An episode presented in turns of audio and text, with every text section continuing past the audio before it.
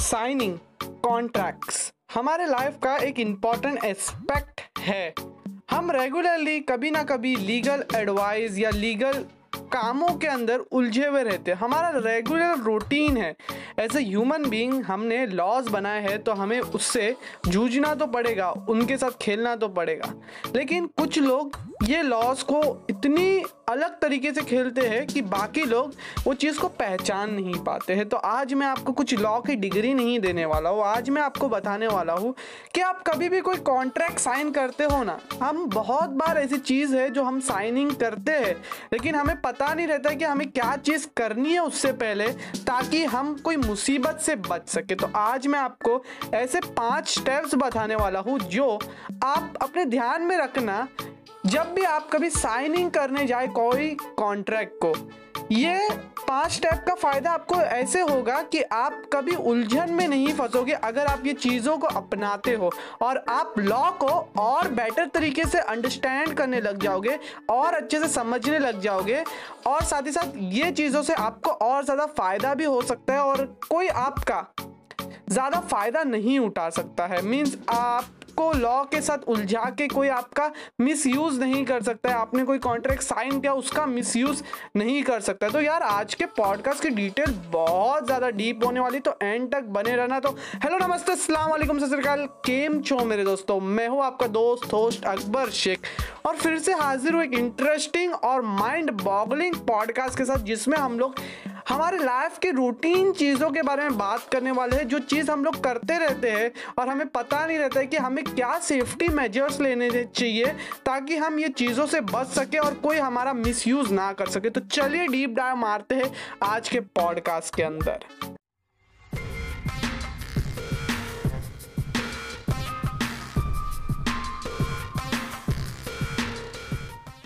कभी भी कोई भी कॉन्ट्रैक्ट या कोई भी लीगल डॉक्यूमेंट साइन करने से पहला, सबसे पहली चीज़ हमें करनी है वो है आस्क फॉर अ कॉपी हमें वो लीगल डॉक्यूमेंट की कॉपी लेनी है। वो कॉपी लेके रखनी है अपने पास या फिर घर पे लेके जाके उसको पढ़ना है। लेकिन पहली चीज़ है, आप कोई भी लीगल डॉक्यूमेंट साइन करने जा रहे हो ना, आप उनसे कॉपी मांगने की हिम्मत करो, क्योंकि हम लोग ऐसा सोचते कि यार अगर मैं उससे कॉपी मांगूँगा या फिर मैं वो लीगल डॉक्यूमेंट का कुछ चीज़ मांगूँगा ना तो वो मुझ पर ट्रस्ट नहीं करेगा ट्रस्ट इशू हो जाएँगे। उसको लगेगा कि मैं कितने पुराने ख्याल का हूँ। ऐसा हम कभी कभी सोचते, लेकिन यार, आज का डे आज की जो दुनिया है ना, वो बहुत ज़्यादा मतलबी और बहुत ज़्यादा हार्मफुल है आपके लिए, अगर आप भोले बने रहो।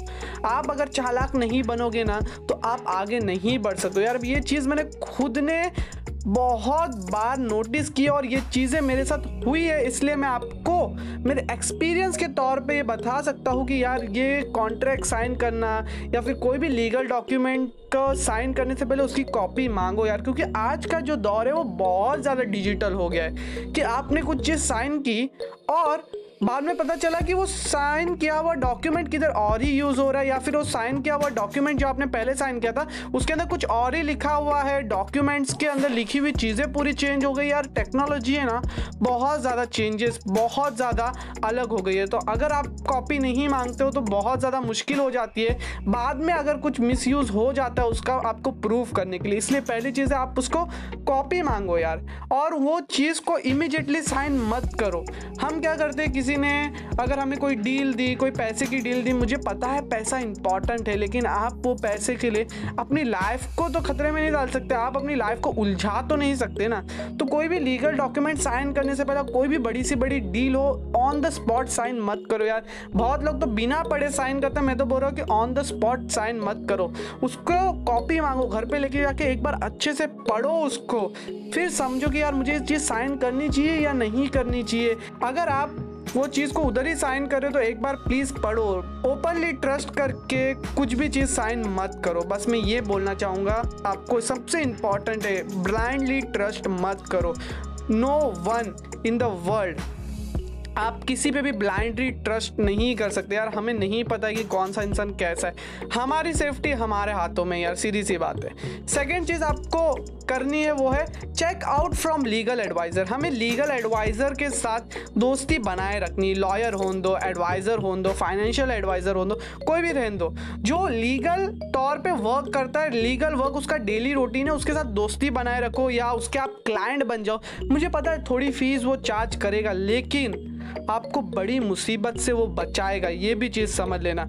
अगर आप कोई डॉक्यूमेंट साइन करने जा रहे हो तो उसको साथ में लेके जाओ, या फिर उसके पास वो डॉक्यूमेंट भेजो, उसको बोलो कि पढ़ो आप, देखो इसके अंदर क्या क्या लिखा हुआ है, मुझे समझाओ। क्योंकि यार हम लोग जो कॉमर्स वाले हैं, या फिर साइंस वाले स्टूडेंट हैं, या फिर आर्ट्स वाले स्टूडेंट हैं, जिसने लॉ नहीं लिया, वो बच्चों को, या वो लोगों को लॉ के बारे में समझने के लिए थोड़ी मुश्किल होती। है थोड़ी क्या मैं बोलूँगा, बहुत ज़्यादा मुश्किल होती। क्योंकि यार लॉ के अंदर बहुत सारी चीज़ें ना कन्फ्यूजिंग है आपको समझ में नहीं आएगा अगर आपने लॉ पढ़ा नहीं है। तो आपको ये समझना है कि आप वो चीज़ के ज्ञाता या फिर वो चीज़ के समझने वाले के पास अगर आप लेके जाते हो डॉक्यूमेंट तो वो आपको सिंपल भाषा में बहुत सारी चीज़ें समझा देगा जो आप शायद छोड़ दे रहे थे या समझ ही नहीं पा रहे थे।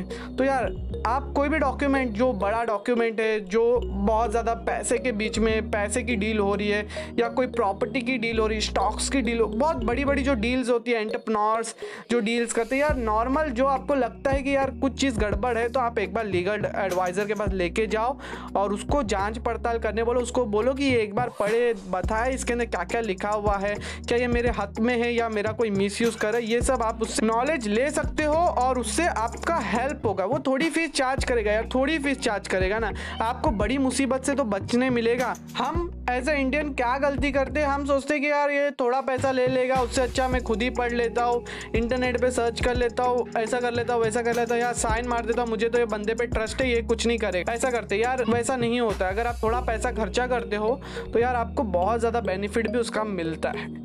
तीसरी चीज़ है अंडरस्टैंडिंग द ऑब्लिगेशन हम बहुत बार ऑब्लिगेशन समझ नहीं पाते। ऑब्लिगेशन इन द सेंस अगर आप कोई डील कर रहे हो तो आपको पता ही नहीं है कि उसके अंदर सर्विस क्या दी गई है। एक्सचेंज वैल्यू क्या है? क्या है डिटेल्स उसके बारे में? वो ऑब्लिगेशन का हम यूज़ कैसे कर सकते या फिर हम ये भी नहीं समझ पाते हैं कि वो सर्विसेज़ हमारे तौर पे, हमारे काम में कैसे आएगी। तो ये बहुत इंपॉर्टेंट चीज़ है कि आपको समझना है कि वो ऑब्लिगेशंस को कैसे यूज़ करना है वो एप्लीकेशंस की महत्व क्या है? वो ऑब्लिगेशंस का इंपॉर्टेंट क्या है? एक्सचेंज वैल्यू मुझे क्या मिल रही है? डिटेल्स क्या क्या है? वो सर्विसेज़ क्या क्या दे रहा है? ये भी हमें समझना बहुत ज़्यादा ज़रूरी है। चौथी चीज़ है जो आपको ध्यान रखना है, वो अंडरस्टैंडिंग द क्लॉजेस अभी ये क्लॉजेज शब्द है क्लॉजेज है, ये सब भी हमें समझ में नहीं आता है। इसलिए तो मैं बोलता हूँ कि लीगल एडवाइज़र के पास दिखाना वो डॉक्यूमेंट बहुत ज़्यादा इंपॉर्टेंट है, क्योंकि वो आपको समझाएगा कि ये सब चीज़ें क्या होती है, कैसे की जाती है, क्या इंपॉर्टेंस है ये सब चीज़ें का।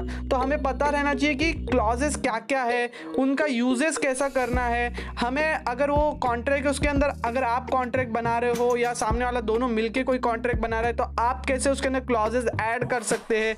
या फिर वो क्लॉज जो उसने ऐड किया तो उसका यूज़ कैसे होता है? हमने जो क्लॉजेज ऐड किए हैं, उसका यूज़ कैसे होता है? कॉन्ट्रैक्ट के अंदर जो क्लॉजेज है, उनका यूज़ कैसे होता है? ये सब चीज़ें भी आपको समझना इंपॉर्टेंट है, ताकि इन फ्यूचर आपको अगर ज़रूरत पड़े तो आप वो क्लॉजेज का यूज़ कर सके, वो क्लॉजेज को अंडरस्टैंड कर सके।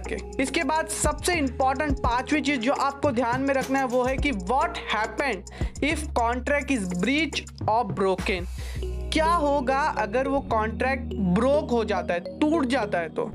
वो क्या क्या मुझमें लीगल एक्शन ले सकता है? या फिर उसने तोड़ा है तो मैं उसमें क्या क्या लीगल एक्शन ले सकता हूँ? ये सब चीज़ जाने बिना हम साइन कर देते यार। कितनी बड़ी प्रॉब्लमेटिक चीज़ है। मैंने कितने सारे न्यूज़ में ये सब चीज़ें सुना हूँ कि पढ़ा भी हूँ कि कोई कोई कॉन्ट्रैक्ट ब्रोक हुए, उसके बाद जो कंपनी थी, उसको करोड़ों रुपए देने पड़े, लाखों रुपए देने पड़े, या कोई पर्सन है, उसको लाखों रुपए देने पड़े। हम यार डिवोर्स के केसेस भी देख लेते हैं कि कितना ज़्यादा पैसा इधर उधर होता है ट्रांसफ़र क्या है? ये सब कॉन्ट्रैक्ट के ऊपर होता है कि कॉन्ट्रैक्ट में क्या क्या लिखा रहता है, लोगों को पता ही नहीं रहता। मैं इन द सेंस वुमन की बात नहीं कर रहा हूँ या मैन की बात नहीं कर रहा हूँ, कोई स्पेसिफाइड जेंडर की बात नहीं कर रहा या कोई कंपनी की बात नहीं कर रहा हूँ।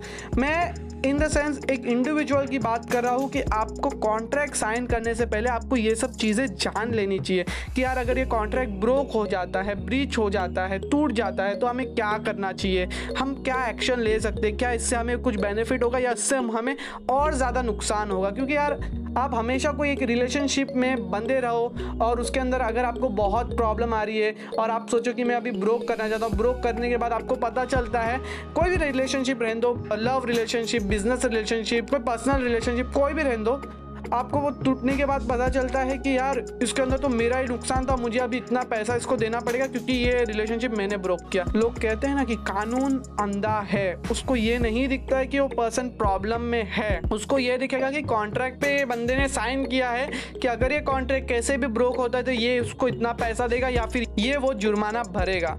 तो ये लॉ की नज़र में है लॉ को लिखा हुआ चीज़ें चाहिए, क्योंकि हम कहते हैं ना कि कानून तो अंधा होता है और इन रियल कानून अंधा है, उसको फैक्ट्स पेपर वर्क पे ज़्यादा निर्भर है। तो अगर आप पेपर वर्क पे ही ज़्यादा निर्भर हो लॉ तो हमें भी तो जान लेना चाहिए कि वो चीज़ों का यूज़ हमें कैसे करना चाहिए। क्या हम इससे फ़ायदा अपने आप को पहुँचा सकते हैं या फिर कोई नुकसान से बच सकते हैं?